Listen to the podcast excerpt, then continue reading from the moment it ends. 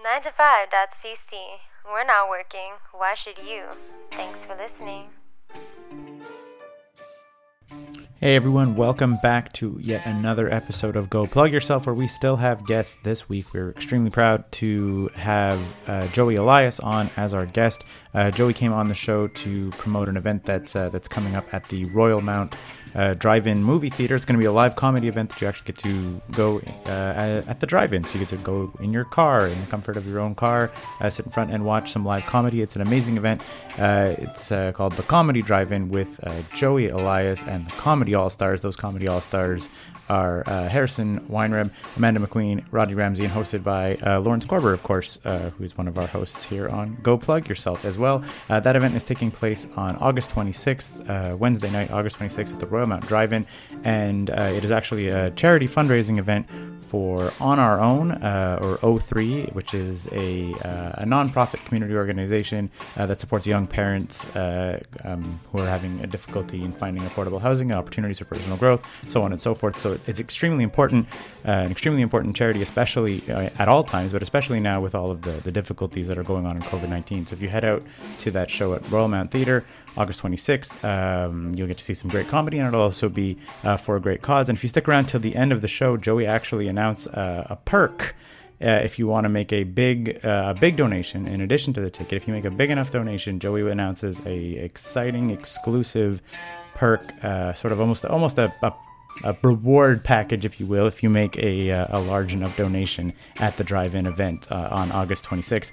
Uh, stick around; we have a lot of fun. We talk about uh, COVID and what's going on and how how we're coping. We talk about the organization. We talk about the charity work. We uh, just we have a good time. Stick around, enjoy the show, and. Uh, go to the Royal Mount Drive-In on August 26th for a good cause and a bunch of great laughs. Ha! Two, one, hit it. Go plug yourself.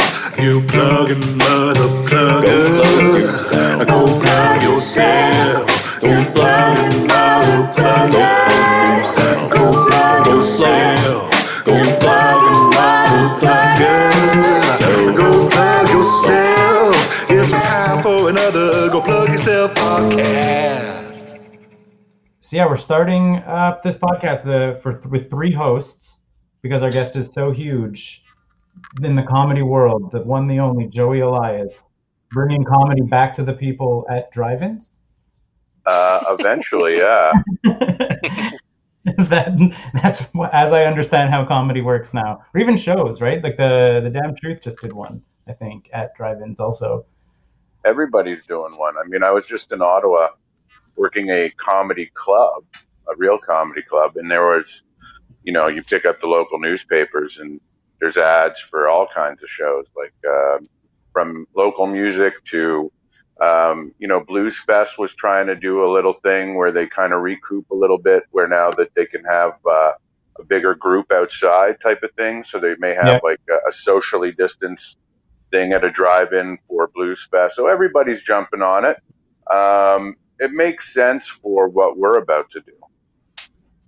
Have, have has anyone been to a drive-in event yet, or No, Uh, no, I know Walter went to go see Pink Floyd's The Wall on Yeah, I saw Saturday.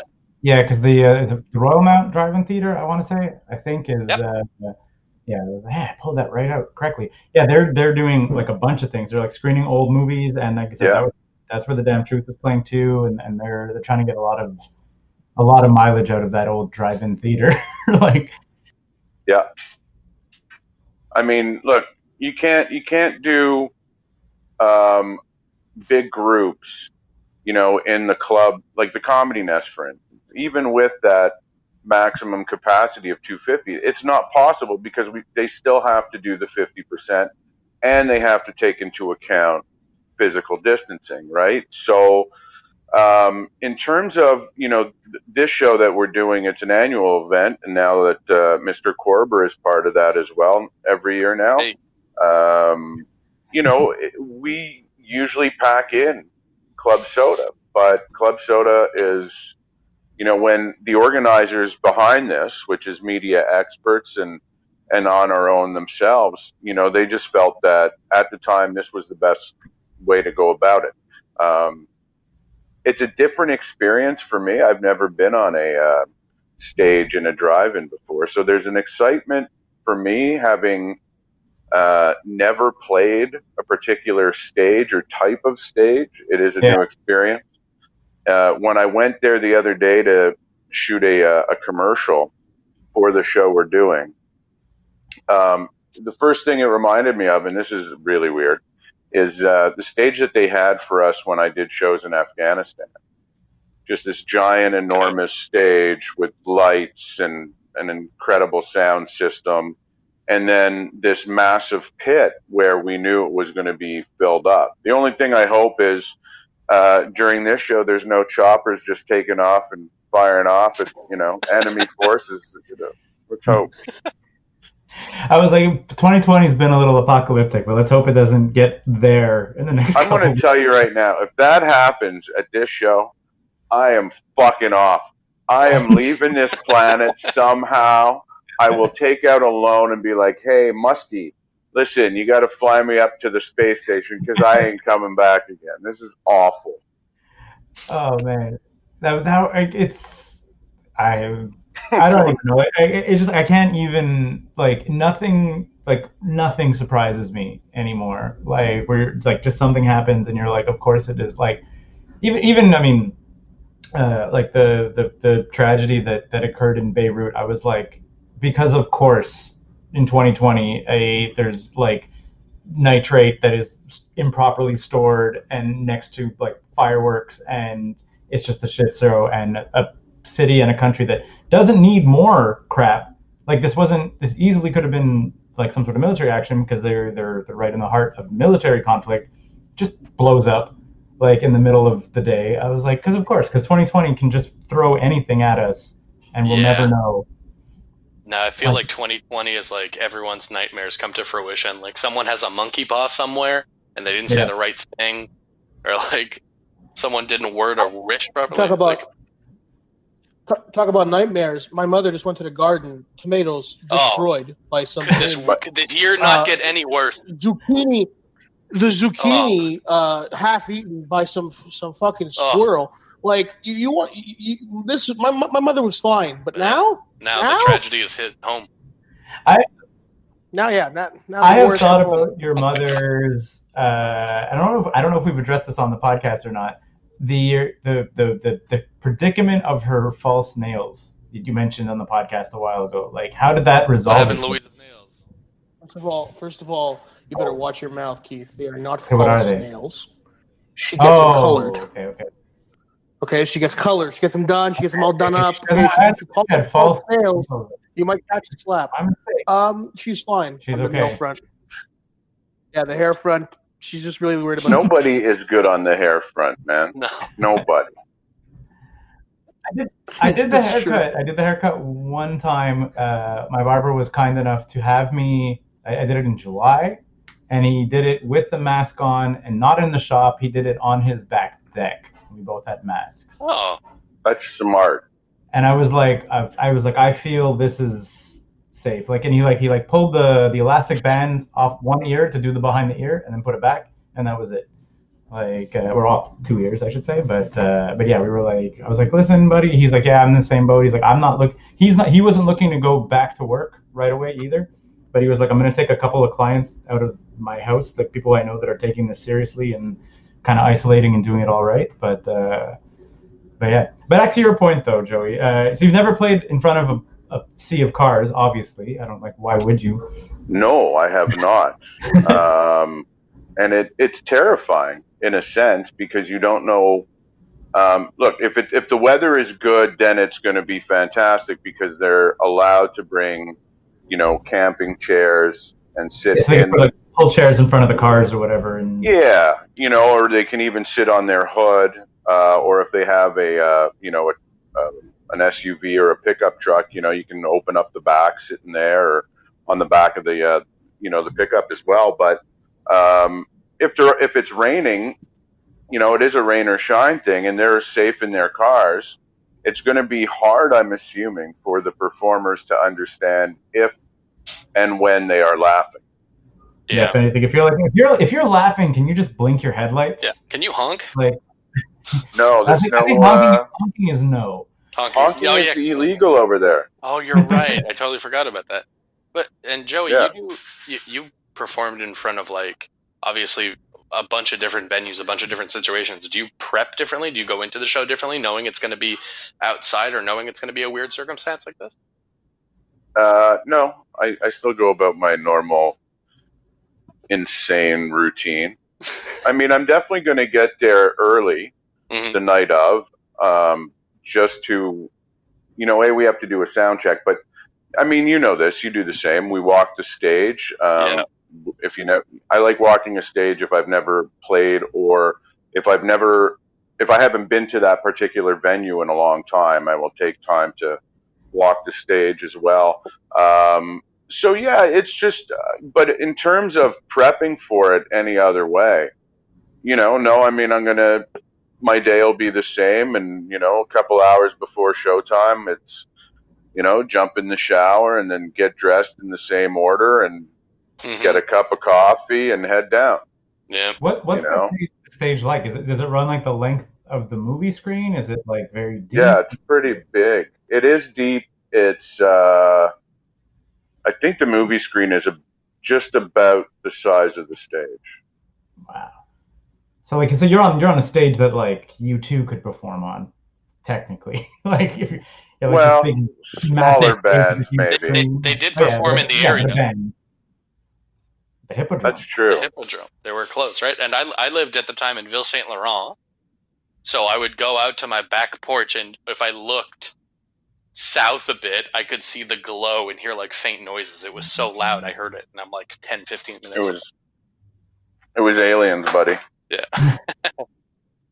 Yeah, I think so, yeah. One of them.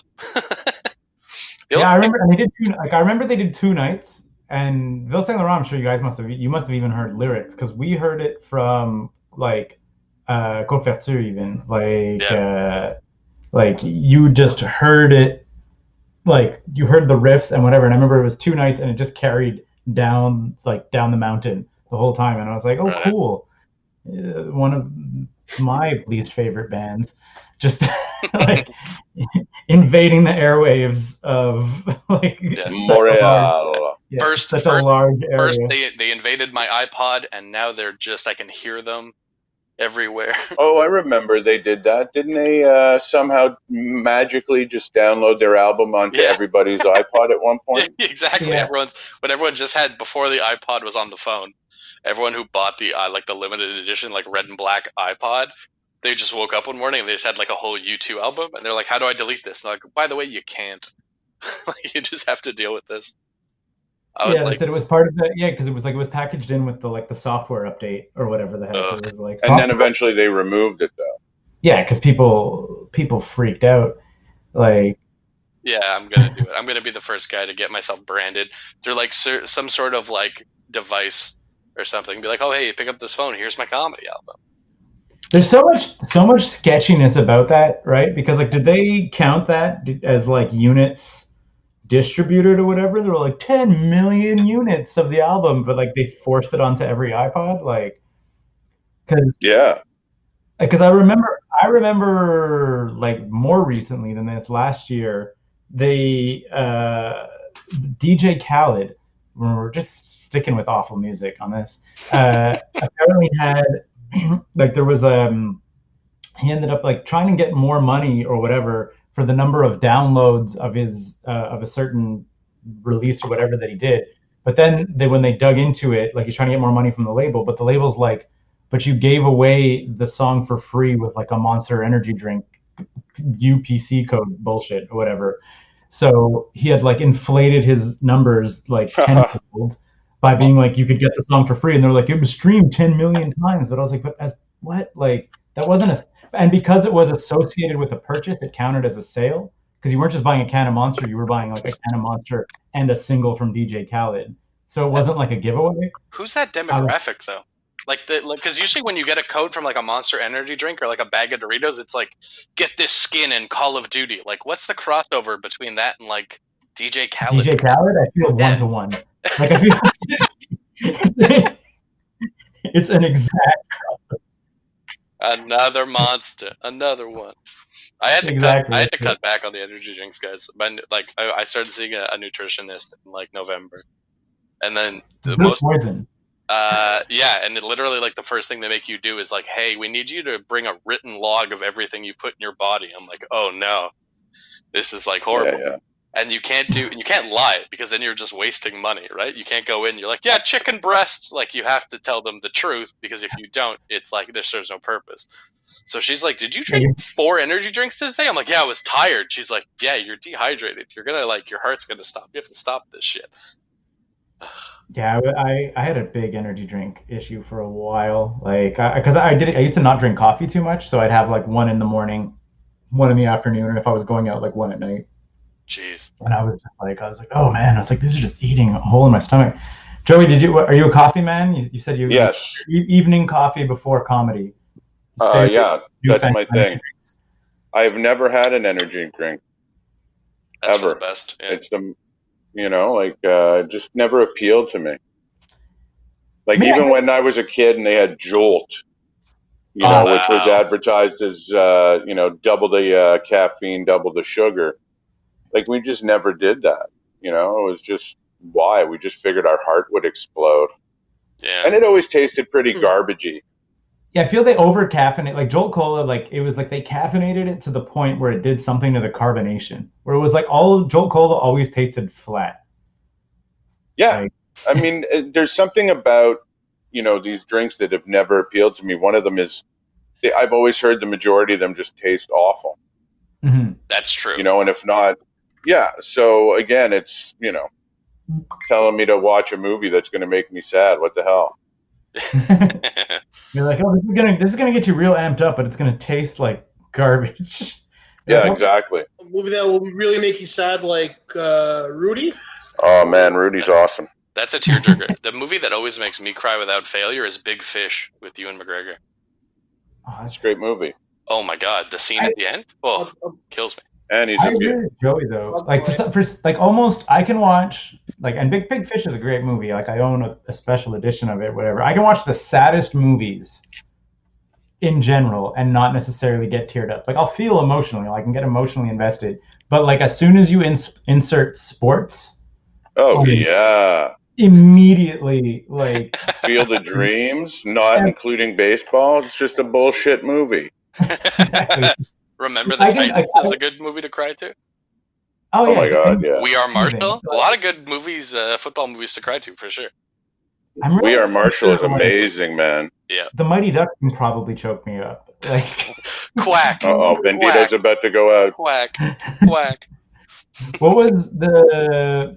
Uh, I, I I literally was reading an article like about one of the um, the uh, the Montreal Canadiens when they announced the they announced the results of the referendum in the 60s at the forum like mid game right? So it was like and apparently there was like literally like a cheer from like half the audience and then like and disappointment from the other half as like you're just sort of like as everybody sort of like realizes suddenly there's like political affiliations surrounding this hockey game but like everybody was there like cheering the habs and it was like and maurice richard like lights it up and then like and everybody cheered again like all together as one and i was like sports are beautiful i was like it was Hey man, with what's happening in the sports world right now, ain't none of it's good.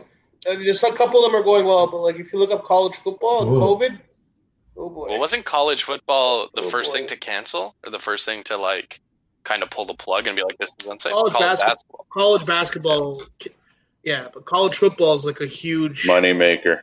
huge money Yeah. Maker, the- and there's certain and there's certain schools that are certain places in the country that are just going to play no matter what. yeah, because they're they're only- geniuses. And yeah they're only subject to the state yeah, law right so if the state's not doing anything they're like pack them in boys we don't have enough time on this podca- podcast to talk about the like weird things about college football, but it's like it's it's it's a governing body in theory only. It's like five different conferences Yeah. that run the show. It's really stupid. Chris has It's attempted to explain it to me, be like, well, the Big Ten does this, and then the East does that, and I'm just like, I don't know, bro. I have no idea what you're talking about. Yeah, Yeah, but that's the same thing with you and Magic. Club. Well, that's because you don't you don't understand how druids work, and that's why they're an, an important class, Christopher. we have an important guest. Let's not get into the family. Oh, you, you What? dropped you dropped Magic the Gathering. Like there was no reason. We were all like, we were all safely talking about sports. hey, speaking of sports, the Rangers won the draft lottery, Yeah. right? I'm so happy. Yeah. I am like, dude. So like on the you're like on the shit list of potential people that could have won the draft that I did not want. Did not want Pittsburgh by any stretch Yeah. because I do not want Lafreniere on Malkin or Crosby's wing. Did not want Toronto because screw them. Yep. And did not want Edmonton because that's where talent goes to die. And like, and I was like, there were all Or at least die in the playoffs. Oh, but that's it. But like all three, all three of those teams did not need a number one pick. The Rangers, at the very least, I'm like, they're not. They're they're a team that actually could use the number one pick, is what I'm saying. Like they're Uh, yeah, I'm not offended by them getting it. I would have lost my shit if Montreal somehow got it, because the fans would have just. I thought the fix was because that because Yeah. the fans are just you know the way the fans are here. You know they're they're Yeah. uh, it just makes me sick, and uh, I don't care if they hear this. They can all fuck kiss my ass. Hey, hey, Oh. Can, we, can, can we talk about that for a second? Can we talk about that? You did. Joey did some uh, did a lot of work with Hockey Inside Out this past Yeah. year, before the pandemic, right, Joey? And I, apparently, people didn't know you were a Bruins fan.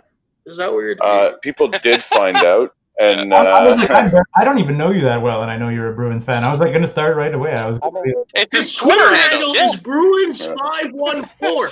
Um, What do you think he cheers for? The Eskimos? yeah, which no longer Fan exists. Bears. Yeah, I yeah. They don't have a they don't have a name anymore, eh? Just the Edmonton it's the Edmonton- team. Yeah, the Edmonton Football Club. They want to keep the E though. Yeah. They want to keep the E, so they're going to try to find the name that has an E in it uh, at the beginning of it. It's great. It's gonna be awful. Like The- But what, what was the most ridiculous thing that you got feedback from from one of your hockey takes on that show? Oh, they don't even hear takes. I mean, they just hear trigger words, much like comedy fans, right? um, and that would set them off, you know. So if I, a lot of them would get mad that why is a you know a, a Bruins fan on a Montreal Canadiens show? Now, first of all, it's called Hockey Inside Out, not Habs Inside Out. So it is about hockey. And who's to say that a, a fan of another team doesn't know what's going on in their hometown. I watch hockey because I like the sport. Many a night, living in this city, uh, well, not now during the pandemic because they all play in one bubble and they all play in one day. But before this, you know, many a time, uh, first of all, Saturdays the Bruins are known to play afternoon games. So Mhm. what do I do at night if I'm not working? I can watch the Leafs, which I'd rather not. You know, I, I because I, I really I don't care about them at all. Um, so I watch the Habs because they're in intense. You know, they're the the hometown team, and everybody talks about them. And the fact that I I do like hockey, um, I'll watch any two teams play, and that's what people don't realize is that I I'll come home late at night and they'll have like uh, Anaheim versus Colorado. And I'll be like, oh, great. I still get to watch, you know, a period and a half of, of hockey. It doesn't matter to me who's playing. I just love the sport. Yeah, I'm a, like, I I agree and disagree with you about Montreal fans because I'm like, like I'm I.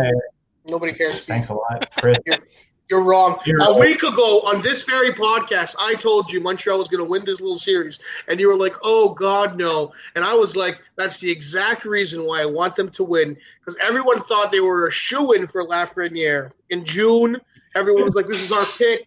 We're going to get this. He's going to be the French savant. Uh, He's going to bring us back to 1962, Yeah.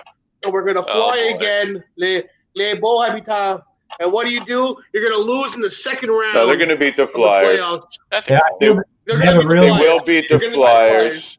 And then, and in the third round, it's just going to be ugly. I Yeah, mean, I they're, mean, yeah. uh, Yeah. Look, if you look at the team, yeah, they're, they're actually they're actually reseeding. Although I will say this, so, uh, again, it goes as far as, uh, and any, this goes for any team. the team that stays the healthiest, and I'm not talking COVID related, I'm talking injury related with this like really crazy schedule that they're on. Yeah. Um, I think they have the best chance. So if uh, you know whoever, let's say Philly, go, you know, they lose a big player, um, that benefits Montreal. If Montreal loses a big player, or Boston, or anybody, you know. I mean, Um, you saw that, like the the Leafs, right? They have one defenseman, and Muzzin got hurt, and then they were done. well, that's what I mean. You know, you know, you like, can't. they got down three nothing, and they rallied back on the Friday night game because they do have the offensive talent. But I'm like, you don't have D. Um, like, and Muzzin is your s- functional. I was in I was in Toronto this past weekend, and so I watched that. But again, isn't it isn't it great though how excited people get about sport? Like do you think you know, like I think there's a little bit more excitement in this because it went missing. All sport went missing. Yeah. Life Yeah. went missing. And and like for you me, know, I'm not saying that isn't a great, incredible comeback, but the fact that, you know, it happened after such a shit, you know, five months. Well, I can't I can't remember who it was, which one of the players, but like someone asked the question of like uh, just this because they were like, oh, like what do you guys think about the fact that like whoever wins the cup this year, people are gonna like challenge the legitimacy of it or whatever else and blah blah blah blah. And I can't remember who had the answer, but it was amazing because he was like, he's like, I don't care. He's like, this will be a Stanley Cup that everyone will remember who won it forever. yeah, Yeah, And also, Like And- it's whether or not you want to argue its merits or whatever. I'm like a hundred years from now, people are going to be like, "Oh yeah, there was a pandemic, and then th- this team won." But like the it was teams- crazy. the teams are evened out now. Like you have to think about something because when you get out of the season, you have lingering injuries, you have things like that. Because of this Yeah. time off, as much as it was uncomfortable to Joey's point, and we definitely missed hockey and all the sports, I kind of like the fact that they've all been off for a couple while, like, and people have healed and It's more like like that. football, right? Like there's a Like- long break between the season and the Yeah, Super Bowl. like like especially because like Montreal and when Joey's a Boston fan and like New York and big market teams, the NHL in recent years has booked them a lot with like back to back games, like home and away series. yeah. And like Yeah. I, I remember last year I was looking at the Hab schedule and they had like 13 back to backs or something like that. And then their records in back to backs were like not great because they're they're just tired and they have a night of traveling Right, right. against a team like Nashville and they never booked them back to back and they had like less injuries how about like that. Detroit? Yeah. And I was just Fuck, like Detroit had uh, what nine wins at one point, and four of them were against the Habs. Yeah. Yeah. You know, like just some teams they have that.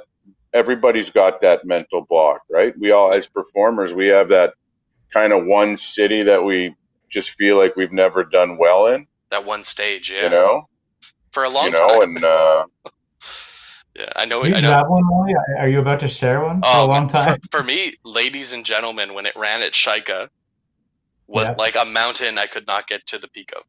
It was just like no matter what I did, crowd works. I tried material. I tried to do stories. I tried to be punchy. I just tried so to tell my jokes in a different ways. I flipped my set around, did it backwards. Came out and was more serious. Came out was lighter. Tried to have better energy. Came in in a suit after work. Like I tried like 18 things, and I never felt Oh, the suit well. didn't work at Shaka. No, the show. Well, I, I would just I would finish work. I had to go. You know what I mean? It's like that was when you were selling cars, right? yeah, and. I don't know. There's something it was just weird about that. And like I know we were talking about weird experiences before. Like Joey was talking about like the outdoor shows. Like Chris and I did an Mhm. outdoor show for the festival last year, and yeah, that was in itself like I don't know about Chris, but I had never played an outdoor venue before, and that just it was so weird and so rough. And they have these giant speakers, these huge, and it's like a lot like the setup at Royal Mount, where it's like this big thing, and there's lights in the background, and it's all open air, and the speakers are pointing back at you. So I'm I'm hearing myself. I can't hear the crowd, and the lights on stage are so bright I can barely see anyone. So I got off stage and I just walked down and I looked at people and everyone were giving me thumbs up, but I had no idea if it went well. I had no idea if people were laughing, and it was just such a weird experience. It's just such a weird thing to wrap my head around. Well, that's gonna well, again, help it's you. it, Go ahead, it's just yeah, it's just a new thing that you can put in the, the memory bank that'll help you get through, you know, uh, another gig in the future that you think, well, this isn't ideal, Yeah. you know, and but hey, you know what? I, I've done this, and if I can, you know, adjust to these conditions like I did to those, then we're all good.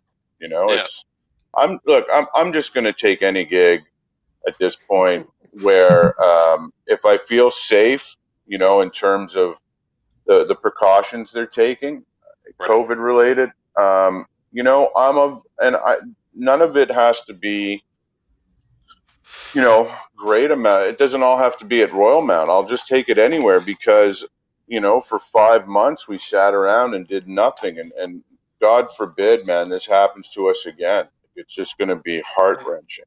Yeah. Yeah, So I'm just that- I'm just of the ilk of like, you know what, go out, enjoy it as much as I can now, uh, do as much as I can right now, and hopefully it just you know the world as a whole heals and gets better, um, and as that you know gets through and through more countries, you know, look, vaccines are talking about you know end of next year. Uh, so look, we're looking at this till at least 2022. yeah. You know, Re- so realistically, things won't be all the way normal for another like two plus years. Like, yeah, exactly. Like they're saying, even with the vaccine, that masks and, and physical distancing are still going to be part of the norm. You Mhm. know, so and who knows? I mean, you know, in, in three years from now, can we have another strain of, of the of the flu or virus that comes out and just knocks the shit out of mankind again? And who knows? I mean, so Mhm. my thing is, I'm just trying to enjoy everything as best I can right now. Some days are tougher than others. Uh, to be very honest, I mean, if anybody says that you know they didn't feel a little down or uh, off during out throughout all this, and I, I would say, okay, good on you. But as a as a somebody who isolated by himself for you know two plus months, it was tough. Mhm. It was tough to keep a, it was tough to keep positive all the time. Yeah. Um, and I and I don't think you know that would have changed if I was you know with somebody in the bubble or not or uh, it's just it it was really tough at one point to listen to all this you know negative stuff coming out in all the media and everywhere and and you just think wow i'm never going to tell a joke again because nobody's even talking about opening you know they were talking about okay we got to open stores to get this and then it would you know we got to open uh, camps so the kids can get out during the there's no talk about bars you Yeah. know?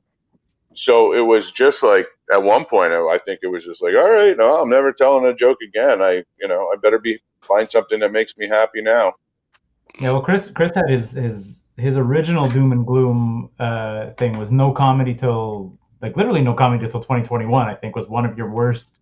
They were talking about bars and show venues opening it back up in late October, early November. I think And that, that that- got fast tracked. I, I And- understand why.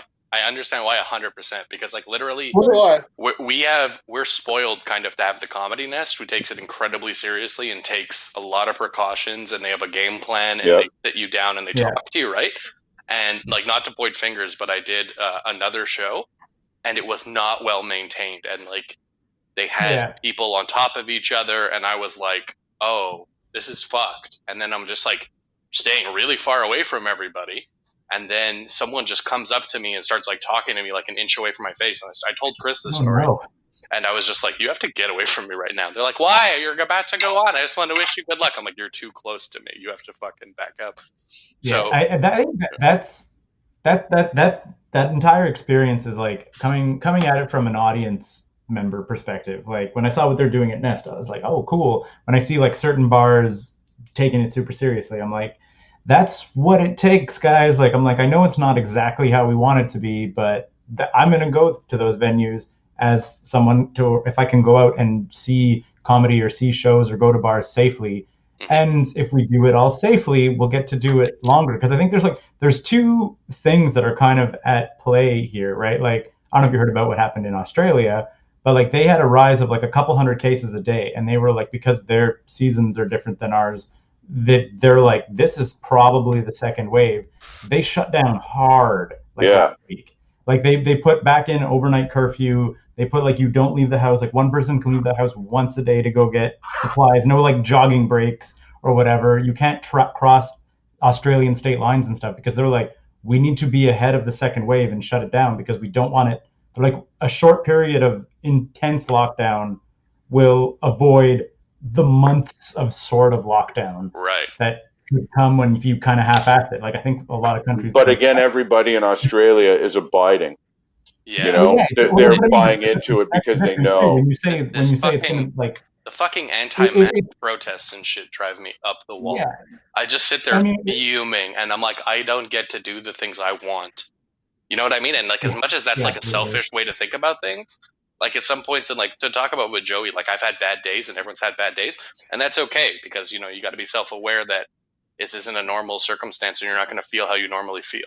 But like yeah. to see these even if, people, even like- if not like parading around with their chests out, be like, Yeah. you don't get to tell me what to do. I was like, I was like, you fucking idiots! Like you're gonna, you know what I mean? It's like, it's just, it's like Was there a mad. protest this weekend?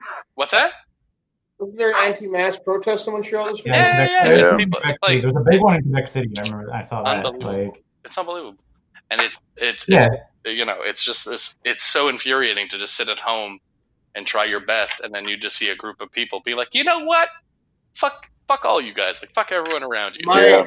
fuck your relatives. My fuck everyone who's favorite- immunocompromised. It's like, oh, it infuriates me. Unbelievable. the worst.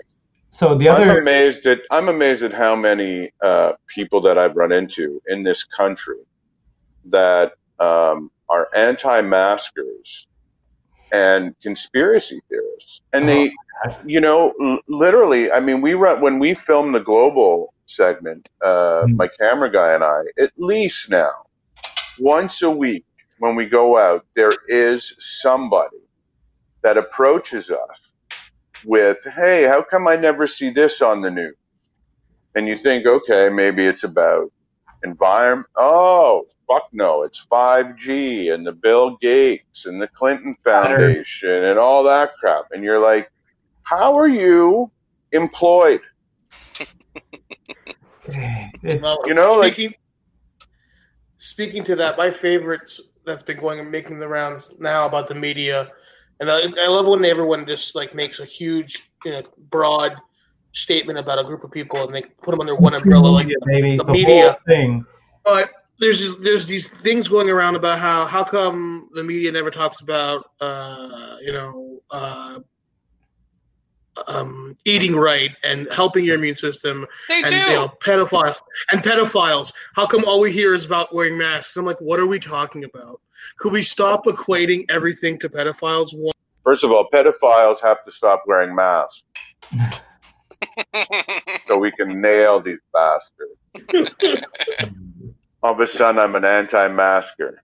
well, that that was it. Like, I mean, like on the on the other show that we do, one of the guys uh, works works at the hospital, and he was like, he's like, it would be a beautiful thing if COVID could just somehow like target the anti-maskers, and they like not even wishing them any like like they just got it, they got sick. I don't want to wish them worse than that. But he's like, but the the the thing that drives him up the wall, and I think drives all of us up the wall, like it's normal, I think, to be selfish and say, oh, they could get me sick. But you're like, no, you know where sick people go? They go to the hospital, and their Yeah. stupidity can get real sick people real sick, and can get doctors real sick. yeah. And like that, their stupidity is getting either a people who really cannot get sick sick because they're now bringing more infections into the hospital, or b putting healthcare professionals At risk. like putting putting an undue amount of like work on their plate. Yeah. like ah, it just like you're like yeah you're like yes because like he work he works at a at the testing center basically and he's like he's like yeah you you kind of like you can't ask like when someone comes in they're like to get to to get the results or whatever or get the covid test and all that you can't be like okay but are you a dummy like were you partying and like hugging and doing all that stuff or or were you obeying all the rules because he's like my head kind of tells me that a lot of the people coming in and catching it are not playing by the rules you know like yeah. He's like, I don't Well- think anybody. I don't think like pers- like I don't know about, about you guys, but like literally, I know two or three people who have contracted it, and in all cases, it was either because they were healthcare workers or they were like family members with healthcare workers. So because I, I like to imagine I surround myself with people who are taking this seriously. Like everybody who's isolating and taking it seriously, I haven't heard anybody who's really contracted it outside of like I said, those like people who are related to healthcare, which I think is a valid reason. You know, it's no one like, oh, we all went to the bar and then 30 of us got COVID. Like, I Right. had a I had a family friend who uh, him and his wife got it, and the only reason they got it is because their lawyer didn't tell them that he wa- he had traveled to the states. Oh. They had a. This is before the shutdown, Mhm. and like they met at like the beginning of March for like a thing, and he had just come back from the states, and it, he, they they both tested positive after feeling sick a couple days after meeting him. Yo, sue that lawyer. Yeah, but that's, but that's what? still, I think they, I think they I have a new would. lawyer. Yeah. Dude, yeah. yeah, sue that fucking I lawyer. that, that's, that's still circumstantial enough that I'm not going to be like, you didn't do the thing. You know, like, But I, that- I don't know. like, Like, okay, I understand that. I, I I have to admit, some of the habits are hard. Like as much as you're on like high alert, sometimes like it doesn't. Like oh, for for for myself personally, I like the first time I went to like a park to have a barbecue with people, like very far away, right? yeah. Someone walked up to me, and it's someone who I like had, had, was just meeting for the first time, and he extended his hand, and I just took it, and I didn't even think about it. And then afterwards, Yeah. I could tell he didn't think about it, and both of us were like, "Oh fuck, let's both Oh, Purell no. ourselves right now." Like it was just like such an automatic, like such a cultured Oh, I reaction. said of this. the, Yeah, it was just like such a I thing, and this- both of us immediately were like, "Oh my god, we're dumb as fuck. I'm so sorry." Like both of us were just like, "Oh no." I saw Vivith during the pandemic. Vivith's uh, a Montreal comedian, good friend of the show. Yep. I saw him at a, we, we were living close together before he moved in with his girlfriend, or wherever he's living now. And he we saw we saw each other at depth, and we both kind of looked at each other, and we're like, "What do we do?" Yeah. yeah. Like this was like in March or April, and it's like it was so weird, and it's like it's it's not. I don't think that's going to go away for a while. The Yeah. handshake I- will never come back. Yeah, I think No. we should. We should yeah, hand, definitely. handshakes and high five. What do we do? I think we need to replace it with the live long and prosper. Definitely not the elbow thing, though. No, the elbow thing is weak. No, I I think you gotta say- do live long and prosper for sure. I I don't think mind. you got to do the um, you tug on your ear, a la Cal- Carol Burnett. Oh wow, that's good. Or you can, say, or like, you can do the, the fold your arms like- and nod like Bewitched. Uh, I was going for like do a disco like hip bump, like just like pow. I just do put my hand on my chest and nod, That's nice. like I see you. take it out, You know, I see you. Yeah. Like you're about the, to like the extended nod, like hey, swear over something. Not even. Hmm. Not Uh, even the extended nod. Fuck them. I think I think like a like thumbs up will be like just like hey thumbs Well- up. Well, yeah, because the. Ku- the Ku Klux Klan took the OK symbol from us, which is Yeah. like one of was my one of my favorite hand gestures. So it was definitely in the top five. And now I can't use it because everyone's gonna think I'm a. But white- also, it was a game we used to play as kids. oh yeah, where you get Oh, punched. yeah, yeah, if, you, if you look, you Yeah. the. You would show the guy your thing, you know, the circle, and they had, you know, X amount of seconds to put their finger in the circle, and then otherwise you punch them or they punch you, and how what have you. Yeah, I- I had no, I had no idea. Fuck that, you know, the whole time we were beating the crap out of each other because we were just showing off our white supremacist symbols. yeah. See, you, you had you had no rules to that game. In my high school, it was literally you'd hold it low, and if you even looked, you got hit. Yeah, you have to. It has to be below the waist, and if so, if, if someone ends up looking at it, then you get to hit them. Yeah, no, like counter. Yeah, there was Right. not even there was no even like finger or anything else like that. If you just like happen to glance down because a guy like makes a gesture Uh-oh. below it, you're just like bang, it right at right at. yeah. No, we would have uh, an opportunity to fend for ourselves a little bit. Yeah. As opposed to if you glance downwards, you're like, here it comes. You're like, why? Oh yeah, Um, I mean, people got the shit kicked out of them though for that game. That and bloody knuckles, man. Wow. Bloody Knuckles was yeah, that got banned at my school real quick. Are you okay? So are you, are you talking about like the, the the quarter variety or the just like the the smashing each other knuckles variety? A little bit of both. Because like but both of those produced knuckle scars on. Like I know I know a kid who has like still like a kid like I'm in my late 30s like a person my age in in their late 30s who still has like like visible white scar tissue like a quarter did him in so bad like just Oh chewed yeah. the, chewed the skin up to the point where we saw bone like someone just Oh. like ripped a quarter across the table so hard at his knuckles like Yeah. We did intelligent things when we were children. Yeah, you know, safety first. children were monsters So, Joey, we mentioned it at the top of the show um, that you are doing a drive-in comedy spe- spectacular at uh, the Royal Mount Drive-In, but it is it's not it's not just a a comedy show. It's also like a, a charity event. You want to just tell us about it before we hit five questions?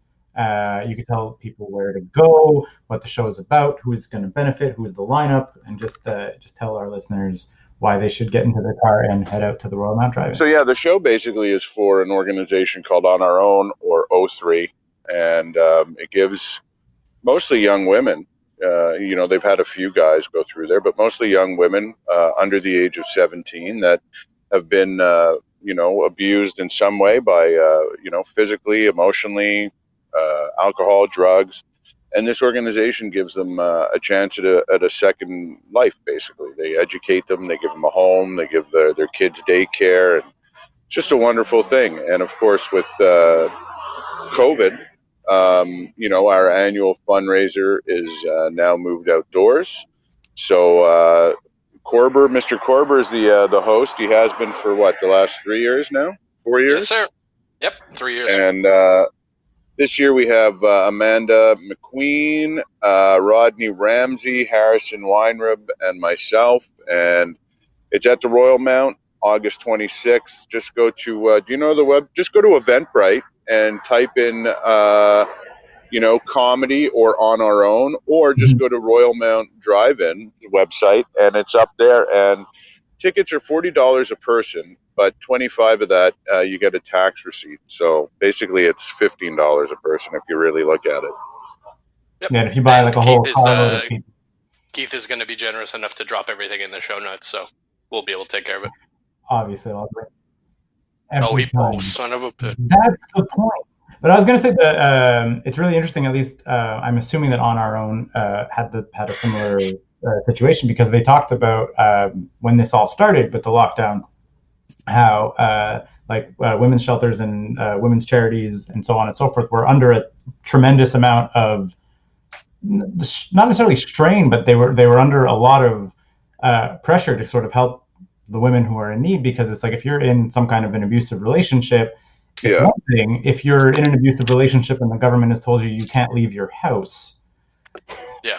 Well, know, that, it's it's an entirely different reality that a lot of uh, a, a lot of these women have been going through, and I've I've heard just a, a lot of charities are being like that we need a, an an extra amount of help, considering that with this new reality, even the the the grimness of domestic abuse is worsened by this isolation that we're kind of going through, right? So Oh, absolutely. But I mean, it's not just them. A lot of them have uh, young children, so their you know their schooling's been disrupted, and, and because of that, the mums, you know, uh, their schooling has been disrupted, and all their classes in terms of, you know, uh, they- they get lessons in how to run their finances and how Yeah. to balance a job and all that. And, Mhm. um, so everything's just been tossed up in the air. Yeah, So it's not just the the girls; it's their children. It's uh, you know the education's on hold. The, I mean, they're starting to get some of the programs back, you know, but much like everything else, it's it's baby steps. And look, they didn't get a lot of money from the government to begin with. It was it was really a piss in the in the bucket. yeah, And this fundraiser is basically pretty much like 80 to 90% of their annual budget. So um, even if you can't make it that night and you want to help out, uh, you can donate by going, like I said, uh, you can find it through the, the event site um, on their on the Royal Mount website just Mhm. click on that event and if you can't make it there is a donate button so every dollar helps and uh, but we do hope to see you in, in a in a car or a chair in front of your car There you go. Yeah, I, I, just, I just double checked. If you just Google on our own Montreal, you can get right to the website. Yeah, and obviously there's Facebook events, and like you said, there's the Royal Mount Drive-In. You can get tickets, and there's Eventbrite. And if you do Yeah. the same thing, you Google on our own or comedy, you'll find it on Eventbrite. You said forty dollars, but twenty-five dollars uh, are a count as a taxable donation. So obviously, if you have a whole car load of people, you can get a hefty tax return, I guess, back. So that's yeah. And not not only and so, as somebody who's who's done the show and who's seen the enormity of the impact that Joey's had on the on this organization through the years, and now Lawrence with his continued support of this organization, and I see it every year with you both, you, with you guys, and um, it's just it's amazing the work that you do with this show and the lives that you change just through this show, and you both, it's you see it every time you go to one of these shows how much you're uh, really representing the city well. Thanks, man. you do. Oh, Chris, It- so sweet. it- I Yeah, mean, it was- that's that that was is really, really nice. touching. That's that's really nice. And uh, to be honest, I think you hit the nail on the head. Like this is a show I look forward to, and I love seeing it grow, and I love seeing the money raised. And this is a charity I'm really passionate about, and I really want them to continue to grow and succeed. And it it means a lot to me, and I'm just happy that I get to be a part of it. Really. I mean, you know me. I do a lot of charity work, and I mean that's up there with the Legion. Um, Yeah. You know, again, it's it's more about the community than it is about one individual. It's about helping uh, an entire group of people, not just you know one. I mean, you're making a difference in lives uh, Yeah. when you help this charity and when you help the Legion. Um, and obviously, there's so many other amazing charities that I'm I'm privileged to to be a part of. But um, the and you know, I mean, Chris knows the diabetes is close to my pancreas, so try to do as much as I can for that and stuff. But there's pretty much not a charity that I'll, you know, I shouldn't say that, but uh, there's a few. I, like, I'm- I'm- I- I don't. There- I don't there's want to there's definitely shitty charities, but there's definitely shitty charities somewhere out there. Like, You know what? It's not even. Hey, well, so we've all done them. in my I've case, defi- it's not it's not a shitty charity. It's uh, unfortunately this one organization.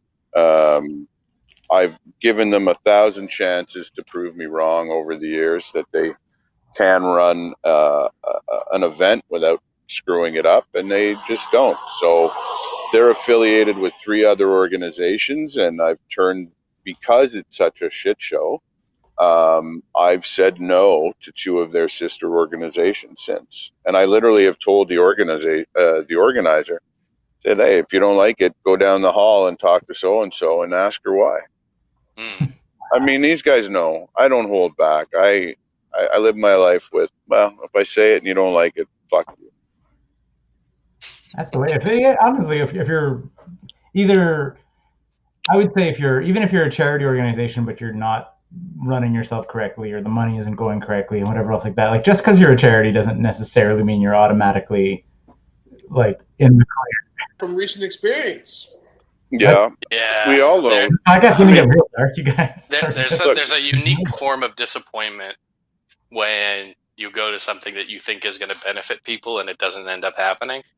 And that's Mhm. Oh, you mean that- like the We charity? Look, everybody knows about the We charity and these two brothers now. I mean, um, yeah. yeah, yeah, they did a lot of good, but they also own what? Fuck, two city blocks in Toronto. I mean, that's not how charity works, man. You know, you can't give. You know, Robin Hood didn't keep some. Yeah.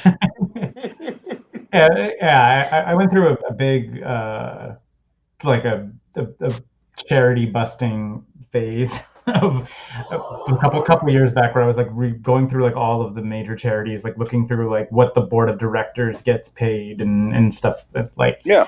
yeah. There, there's, I mean, and at least I will say, the most part, most most charities you can do a little bit of research on and find which ones are good and which ones are. Well, uh, another one that's close to home, literally, is Sun Youth in, here in Montreal. I think Mhm. that organization is, again, it's more than just one person. It's families. It's lives that are being changed because they have a football program that gets the kids involved and basketball program for both you know uh, men and women.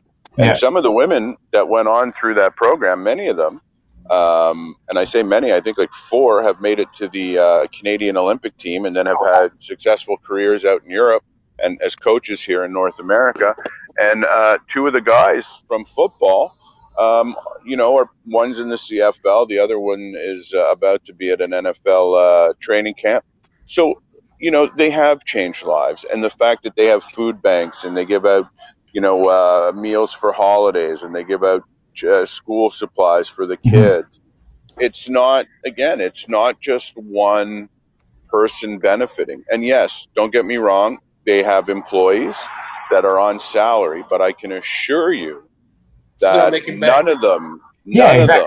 of them are not, um, you know, the Zuckerbergs and the the Bezoses of the world. They are I- I- hardworking, underpaid, and in my opinion, they're underpaid because Yeah. the amount of work that they do, and the amount of good work that they do, and the amount of hours that they put into it. All these organizations, you know, Yeah, like I think there, there's there's a there's a fair wage that can be made if you're devoting your life to charity. That I I'm, I don't think I'm not trying to say that that's like oh everyone who works at charity should give their time for free. I'm like no because you also like whether again all into this digging into the charity thing. I'm not opposed to paying someone a fair like a fair wage, right? Where it's like because you're a charity, if you want if you're an international charity, you do want your CEO to get paid at least enough money that they're you're going to have a competent CEO. Let's say, you know. I like- mean, these guys know that, uh, and I've said this in the past. If there's a charity out there, a charitable organization that Mhm. came to me and made me a financial offer that I thought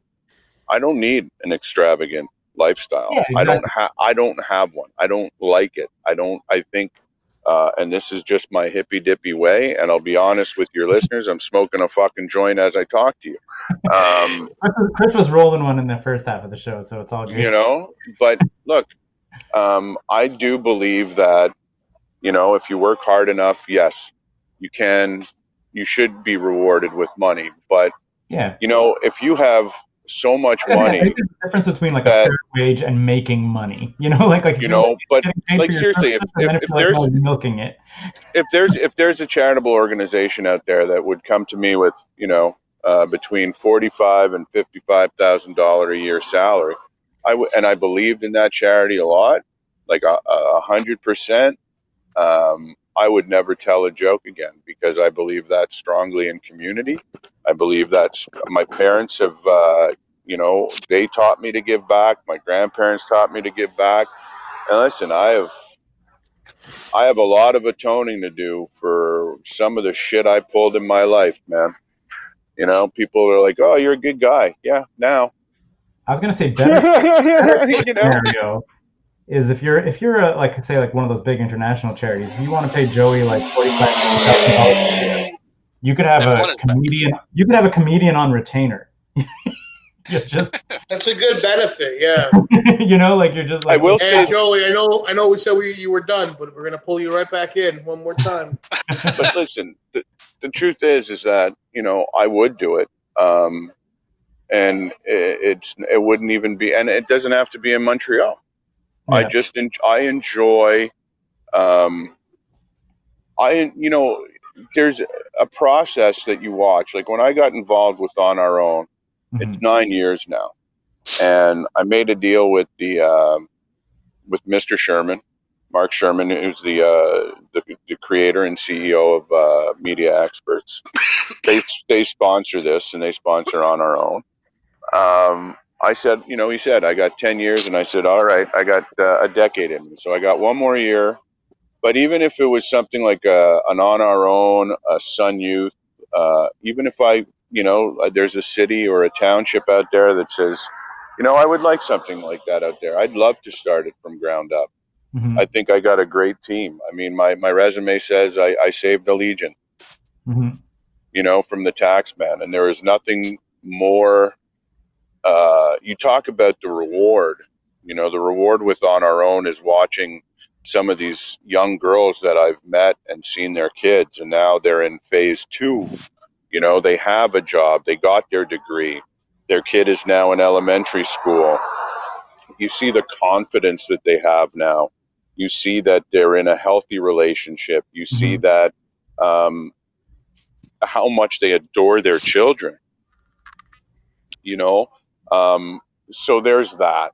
That that is one thing, and you know the, the same thing with Sun Youth. You know, when you go and you see somebody who needs their services, and they're grateful, you know, uh, because they got a free, you know, a couple extra chocolate bars or something Mhm. like that.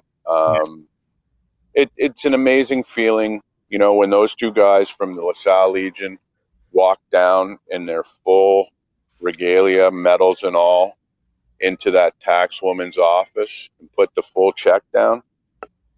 I mean, that was. Uh, I wish I wish I had that on videotape because if everybody saw how uh, classy and dignified they were, they didn't slap it on the desk and you know give her the finger or anything like that. They just were there in full regalia. They put it down with pride. And uh, boy, it was something to watch. I'm smiling now as I talk about it because it was Yeah, something else sounds like yeah, it sounds amazing. you know and that's the reward. There's it doesn't have to be a financial reward. It that that the look on their faces of accomplishment was ah and i'm i'm a little honestly a lot of credit has been given to me in this and in, other situations. I'm such a small piece of the cog. Hmm you know um, like the legion people came on board so fast you know the guys at uh, at at bell media you know uh, the gripes panel with uh, bill brownstein from the gazette and terry DiMonte aaron rand and mitsumi Mm-hmm. you know they just heard what i was doing and we were putting on a show and i was going out and giving at the time the uh, veterans affair minister Seamus o'regan some crap calling you know uh, how I, I started saying uh, Seamus is uh, exactly what he's done. Um, it's like the perfect name, but it, it's just there's my my argument with all of these charities is that they're so good, and we're you know what you know what frustrates me the most in a lot of this is yes there are big financial donors that give to this, Mm-hmm. but a lot of the times, and God love it, it's ground roots. It's Yeah. grass level. It's blue collar people just giving their forty dollars, being entertained for an hour and a half. You know, knowing that they they got something in return. Was it financial again? No, they got entertained, and they know that they did something good, and their money is going to something good.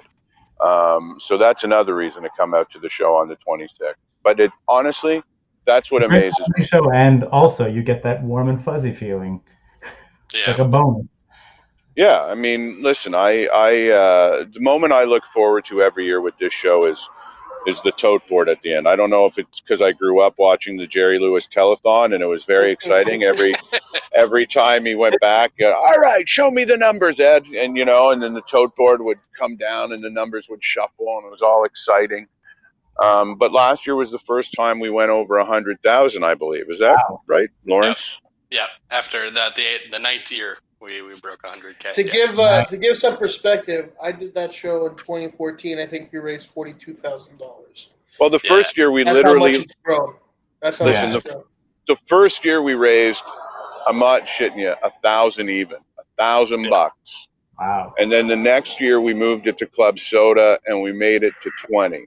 And then some, the, and I remember before last year, we were, we finished the night at like 95,000. And I was so pissed that we missed it by, you know, yay much. And then last year we, we crushed it. And now this year, my, my realistic, um, you know, obviously, if it was under normal circumstances, I would have been like, okay, we, we have to get over this 108,000 that we raised last year.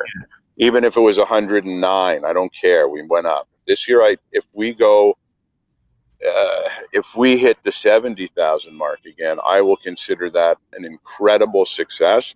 Um, and I have to remind myself, much like everything nowadays, it's changed. It's different. So whatever we this benefits on our own no matter what because even if we raise $25,000 that's $25,000 that they wouldn't have had otherwise. So I consider this year uh, this year's fundraiser a win. The fact that we, we we've got it off the ground, it's So they can- being advertised, it's going on, it's a win. Yeah. Yeah, the fact that you guys can have a fundraiser is is, is a big win on its own. I think any any money that you guys bring in is going to be obviously hugely appreciated by the organization, and it's going to be a win no matter what. Like, uh, no matter how much money you guys manage to bring in, and I'm sure it's going to be a big success. It's And August. listen, the show the show couldn't be better. It is some of the best talent we have in the city, You were, and you were you were singing uh, Amanda McQueen's praises last episode, even. I'll sing Amanda McQueen's praises every episode. I. I agree. Uh, I mean, here, here's the thing. When it was at Club Soda, the way I Lawrence, but uh, Chris Chris described Amanda McQueen as a as a comedy treasure that needs to be protected. Yeah, we do. We gotta Um, protect, protect her at all costs. Listen, I, the the thing that when I book the show is I always look for people that have never done club soda. Um, and Lawrence got in, and you know because he cared with the group, and like I said, I got uh, I think one more year where I have to do my obligations and, and help book the show and do all the PR. But then it's uh, it's going to be Lawrence's baby. You know, he's going to take over, and and I still want to be a part of it in every way, shape, or form but as I get older and uh, I got other projects on the go, um, it's nice. But the, the, key is is that it's it's a showcase of Montreal talent because we do have so much good talent. Um, so this year they don't get to play Club Soda for the first time, but we all get to share an experience of doing a venue that we're all doing for the very first time. Yeah, like for sure. I, I feel that like this is you're gonna one one way whether whether somehow drive-in shows become the norm or not. Like either you will remember that one drive-in show or your first drive-in show.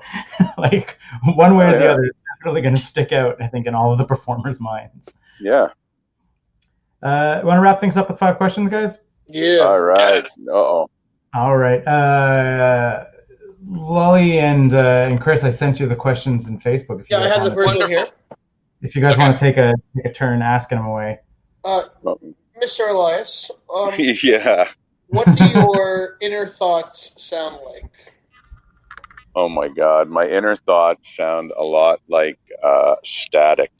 Oh, There's there's a lot of noise. Um, very quickly, I I once heard Eminem say that the same brain that blessed him so much is also his curse, and I agree with that. Just and so just like a, a, a cacophony of thoughts, all kind of like just crashing at once. Is that Yeah, it's uh, it's an awful, awful noise. It's uh, like I said, it's a lot of static. Question number two, Joey. What was your favorite thing to eat as a kid? Oh my God, it was definitely uh, anything my grandmother made me. oh, is So there a special dish? there was, oh yeah, Yeah. I mean, What was uh, I, famous for? Well, she's famous for a lot of things, but uh, I totally enjoyed the uh, grilled cheese tomato soup when we had no school on the fold up tray on the good TV in the bedroom watching the Flintstones. It's a fond memory. Yeah, yeah.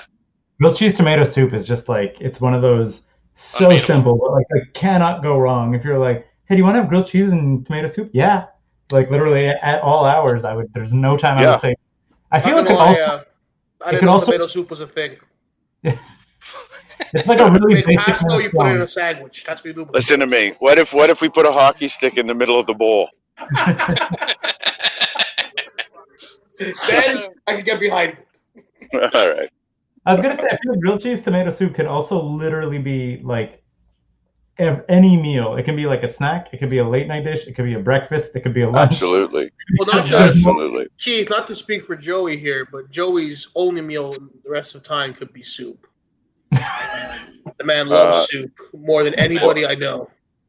Chicken Uh, fingers also. Soup. But if I can nothing, eat nothing re- makes you happier than a cup of warm chicken noodle soup, though.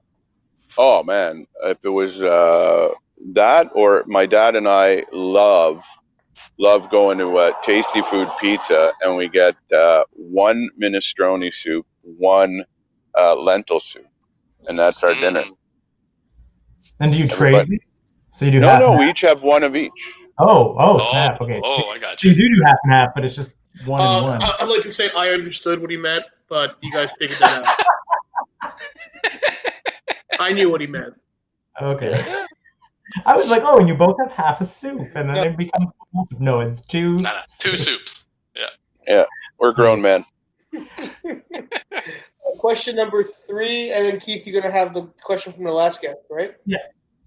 When did you? Now, this is a question that has pissed off a lot of our guests before. When did you realize that? Uh, when did I realize being an adult sucked? Um, well, uh, not to use any of my material, but I've never been married and divorced twice. I mean, um, you know, when did I know when I was adult? Uh, probably the first time I was arrested, and I didn't. fall- You know, I didn't fall into the uh, the juvenile. I wasn't a juvie anymore. just like, oh shit. No, but in all honesty, uh, I knew when I was an adult, um, and I knew it sucked when uh, I had a friend pass away at a at a very young age, and then uh, unfortunately, many more have followed. So uh, yeah, not to bring a downer on this fucking No, show, but it- yeah, It's a rough question. Like I don't don't. Yeah, no, I think that that. Why do we both- keep it? think Why do we? We haven't moved, pivoted away from it. Yeah. We just reset the questions at 200, Yeah. man. We we we we, re- we That's switch them up every 25. Yeah. I was we were gonna say though, expecting I was like, something whimsical like, "Oh, taxes are bullshit." Exactly. Doing your laundry. No, no, no. I think, but I think both of those things are are, are both the the arrest thing because I was like, just like having been like I've only ever really had juvenile run-ins with the cops. Where and but I, and even as a juve, like as as a kid, I'd be like, this is not so bad.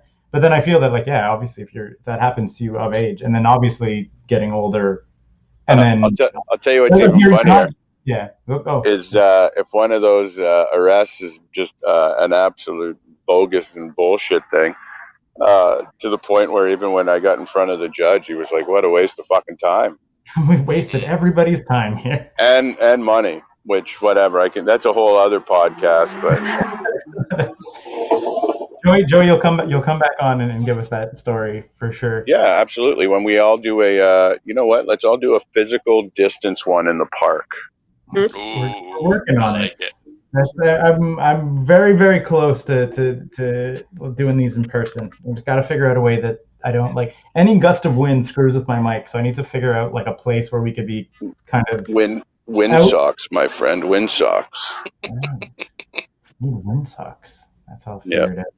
Uh, question number four uh, comes Yeah. from uh, Coko Galore and Ophira Calof, uh, who are two of the organizers from the uh, Our Cities on Our Stages uh, inclusion in comedy symposium that just happened in well Toronto and online uh, last week. Uh, but also they do a ton of work with the uh, the Bad Dog Theatre Company out in Toronto. yeah Um, they it's actually a pretty good segue since we just talked about getting busted and uh, and arrested. Uh, what is the one major law that you would like to break if you could and get away with it? oh boy that is a loaded question i mean uh murder I knew it Joey was coming, Elias, and I was like, Judge "This is Dredd. perfect." Judge, jury, and executioner Joey Elias. Joey Elias, Yeah, six foot I four mean, of uh, fury.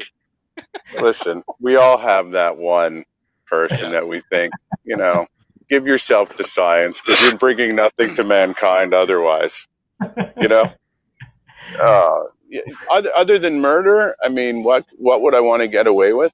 Probably like a but like an old-timey uh, bank heist. Like complete with car chase and stuff like. i don't know about car chase involved but like uh, you know old-timey you go in two three other people the masks go on uh, get Dollar on the sign floor on the well not you don't want to give it away you know? What we're not richy rich for fuck's sake um, We're here for the bank's money, not yours. but you know, and, and this is before they had you know the uh, the, the the ink pads that pop in your face and all that. But I was gonna But say, I don't so know why. you do a I just I you watched too many movies. Like I'm just that? trying to, Sorry? I'm gonna say I'm trying to make the differentiation. Like you'd want to do like a hold up, like everybody on the ground, and not like an Ocean's Eleven heist where no one even knows they're being robbed, where you're just sort of Oh, like, that'd be that'd be great, but I don't think uh, I or any of the people I hang out with are smart enough. fair. Like, let's just get some masks and some guns. We'll hold up a bank. No one's Yeah. gonna come up with like ten layered plan of we're An gonna come in one style uh, laundry. knocking over a train or something. Yeah. Hold on, look at your two co-hosts who are two of my best friends. Do you think any of them can do a fucking somersault midair? Come on, man. This is the most I'm spry. the Elliot Gould of the team for sure. I am pretty nimble. Oh. I'm pretty nimble, but I'm not that nimble. You know what I'm saying? Dude, he's got the sweetest glasses in those movies. The This is best. the most just the best uh, spry person in Montreal comedy. Like, uh, Amanda McQueen. Gino- Next question. McQueen. Gino. Gino. Gino- Gino Durante. Yeah. Yeah. He can dislocate his hips a couple times. Yeah. Dude, the amount of stretches he does before a fucking show, he better be able to do this. It's true. Gino has an intense warm up before he hits the stage. It's awesome. Yeah, yeah. yeah. And question five, Joey. Uh, what question would you like to ask to our future guest? Oh man. Um, okay. If you can, uh, if you can go back in time and see one band that you've never seen live in concert, which band would it be? Hmm. Hmm. Ba- band or music, music artist? Music- Either or. Yeah, because me, I was like, But- it's like, yeah, artist. I would say Prince, hands down. It was Yeah, I was gonna go with that too. Yeah. like it was. I It was was. gonna I go would. Prince too, actually. Oh, you are all weird. Uh, I because it was one of those. It was also one of those things that it was like It's very. between Prince or the hip for me, you know. The Beatles. The Beatles. Oh, I would see Prince. I think Prince first. and, and like addition I would take Prince in almost any era, but like but even but like yeah, but like Also, I would see Keep it seventies Elton. John. like Well, I mean, if you really want to go top three for me, uh, you, you have uh, Hendrix is up there. mhm. So, Um, I never saw Tom Petty, ooh, and that was a stupid, stupid shame on my part. And uh, yeah, those are my top three. I think. And I would, I mean, if I could see a, a comedian that has passed live, um, Richard Pryor. Mm. Yeah. comedians guys. I would go see Carlin. Carlin in a heart in a heartbeat. In a heartbeat. Yeah.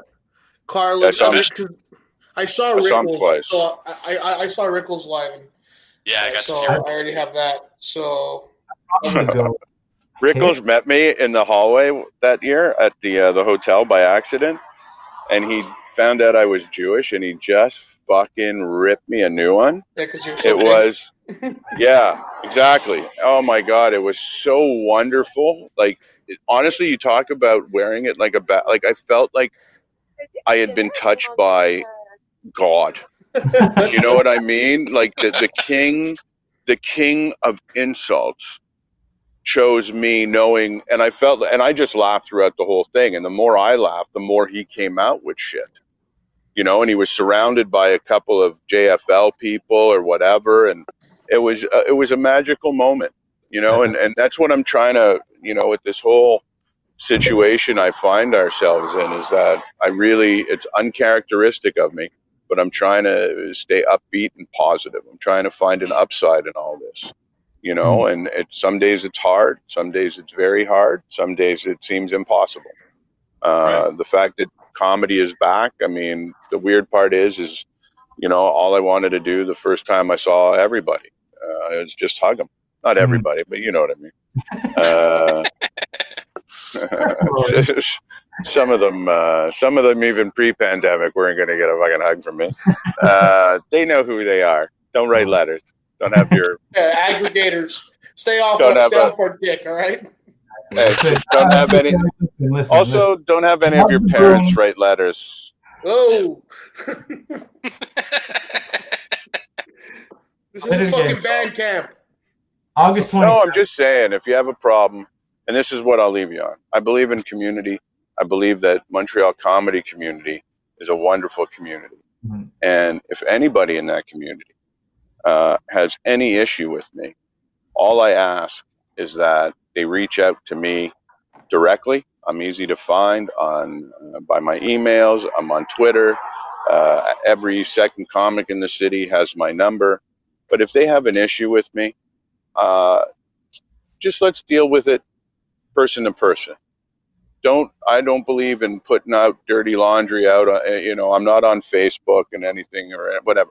But I'm not a big believer in airing dirty laundry. There's a reason I, I like team sports as opposed to the individual sports, except for golf, and that is because everything that is shared with the team stays with the team, and you always see it. Somebody breaks that rule, they usually get traded to another team, and a lot of times that individual doesn't end up in the league much longer because they are labeled as, you know, uh, a rat. Yeah, not a team player. Like you're, Right. Well, yeah, a perfect term, you know? Mhm. So, yeah, I, I just uh, again I want to reiterate that if anybody at any point in time has a problem with me for any reason, just reach out to me directly. I will gladly uh, meet up with you, buy you a coffee, and we can sit down person to person. Let's work Mhm. this out. If you really need a coffee, you can just lie and then be like, you sit down. Joey gets the coffees, and you're like, "Listen, Joey, we're cool, but I just really needed a coffee. Or just saw, Yeah, saw you were I've, in the I've been. I've been out of work because of COVID. I just really needed a Yeah. coffee. I appreciate Really? it. But I'm going to tell you something. If they ever legalize murder, be careful if I invite you. Oh shit! Ugh. I'm Um, just going to say that coffee, if that ever happens, that day will be divine. Oh man. August 26th, 6 p.m. gates open, 7 p.m. start at the Royal Mount Drive-In, Mount Royal, Lawrence And there's food as well. There's all Yeah, these food food, trucks. trucks. I, I forgot to mention. So, um, and I should also mention I guess social distance, obviously. yes, one Enjoy person per car is allowed out to get food and beverage. And I should mention this, although he's going to kill me. But Ian McLean, uh, who is on the board of directors of all this, Mhm. Uh, secretly- human being. What a step. well, that you have to be to be on this board. If you're not a, a decent human being, they just they throw you out like you're a raisin. um, because raisins are shit. My point is, uh, Ian McLean will not enjoy this, but he uh, said to me that if anybody who buys uh, the tickets at a regular forty dollar per person price, but also um, makes a donation of five hundred dollars or more online prior to the event, um, Mr. McLean will buy you and serve you the dinner, and I will throw in um, little backstage tour where you get to meet everybody and see how uh, it all runs backstage with uh, a very cool operation. So, for the big spenders out there, you heard it here first, kids. $500 donations comes with perks. Yeah. And Joey, uh, we are known for our Big spender wealthy listenership. So Well, listen, maybe maybe somebody knows uh, their boss, Yeah. or uh, they they have a um, uh, a very uh, well-to-do uh, family member who's got a successful business, or uh, anybody who you know. Maybe you want to put. You know what? Here's the deal. Maybe you each have five people in the car, right? So it would cost you $140 a night. But you know what? That $140 goes a long way. You get a concierge for your food. and you get to meet Joey in the the rest of form, the in cast. the form of Ian McLean, and you get a backstage pass. It's a good deal. There Do it. go. Do it. Figure it out. Uh, Joey, thanks so much for doing this. That was great. Thanks, Hey, Joe. it's my pleasure. Let's, uh, like I said, once you do this in a, in a park with, uh, you know, um, some social distance, I will gladly be a part of that one as well.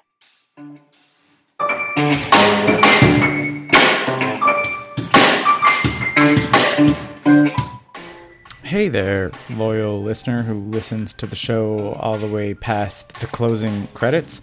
Um, thank you for listening to Go Plug Yourself. We really, really appreciate it. Uh, if you enjoy the show, I cannot stress this enough. Please tell people about it. We don't really have a budget for marketing or fancy Facebook ads or putting up billboards on the street. Uh, we really have to rely on word of mouth, which uh, basically means that if you listen to the show and you enjoy the show, please uh, share it, link it, uh, tell your friends about it. Say, hey, there's this show called Go Plug Yourself. They talk to Montrealers or people that have stuff going on in Montreal, or uh, just p- people that have stuff to uh, promote that we kind of care about. We can we can go outside of Montreal if we want to. Um, yeah, so just tell tell people about the show. It's a it's a fun show. We we like doing it a lot. We've done it for over 200 episodes, and uh, it's in large part thanks to support from uh, people like you. Um, if you want to support the show at all, you can go to uh, patreon.com slash 9 to 5cc and uh, throw a couple bucks our way. It really helps with uh, the hosting fees for the most part. We're really not trying to make a profit on this. Um, and also, if you want to be a guest on the show or you know someone who might uh, want to be a guest on the show, you can uh, contact us either on Facebook or on Twitter. There's a bunch of ways to find us uh, and, and let us know. And if the scheduling and the timing and everything works out, maybe you can be the next person who comes on the show and plugs something. Uh, big thank you, as always, to Leland Beckman and Oral Turpitude, who provided our theme songs. And of course, a thank you to uh, all of the hosts that we have on the show uh, Walter J. Ling, who is technically retired, but still sometimes hosts, uh, Christopher Vendito, Lawrence Corber, and uh, Ines Anaya, all are all amazing co-hosts, and you should support them and their comedy and and all of that.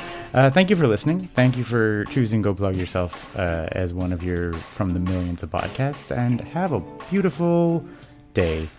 Thank you. 9to5.cc. Podcasts, blogs, and comics. Made in Montreal since 2011.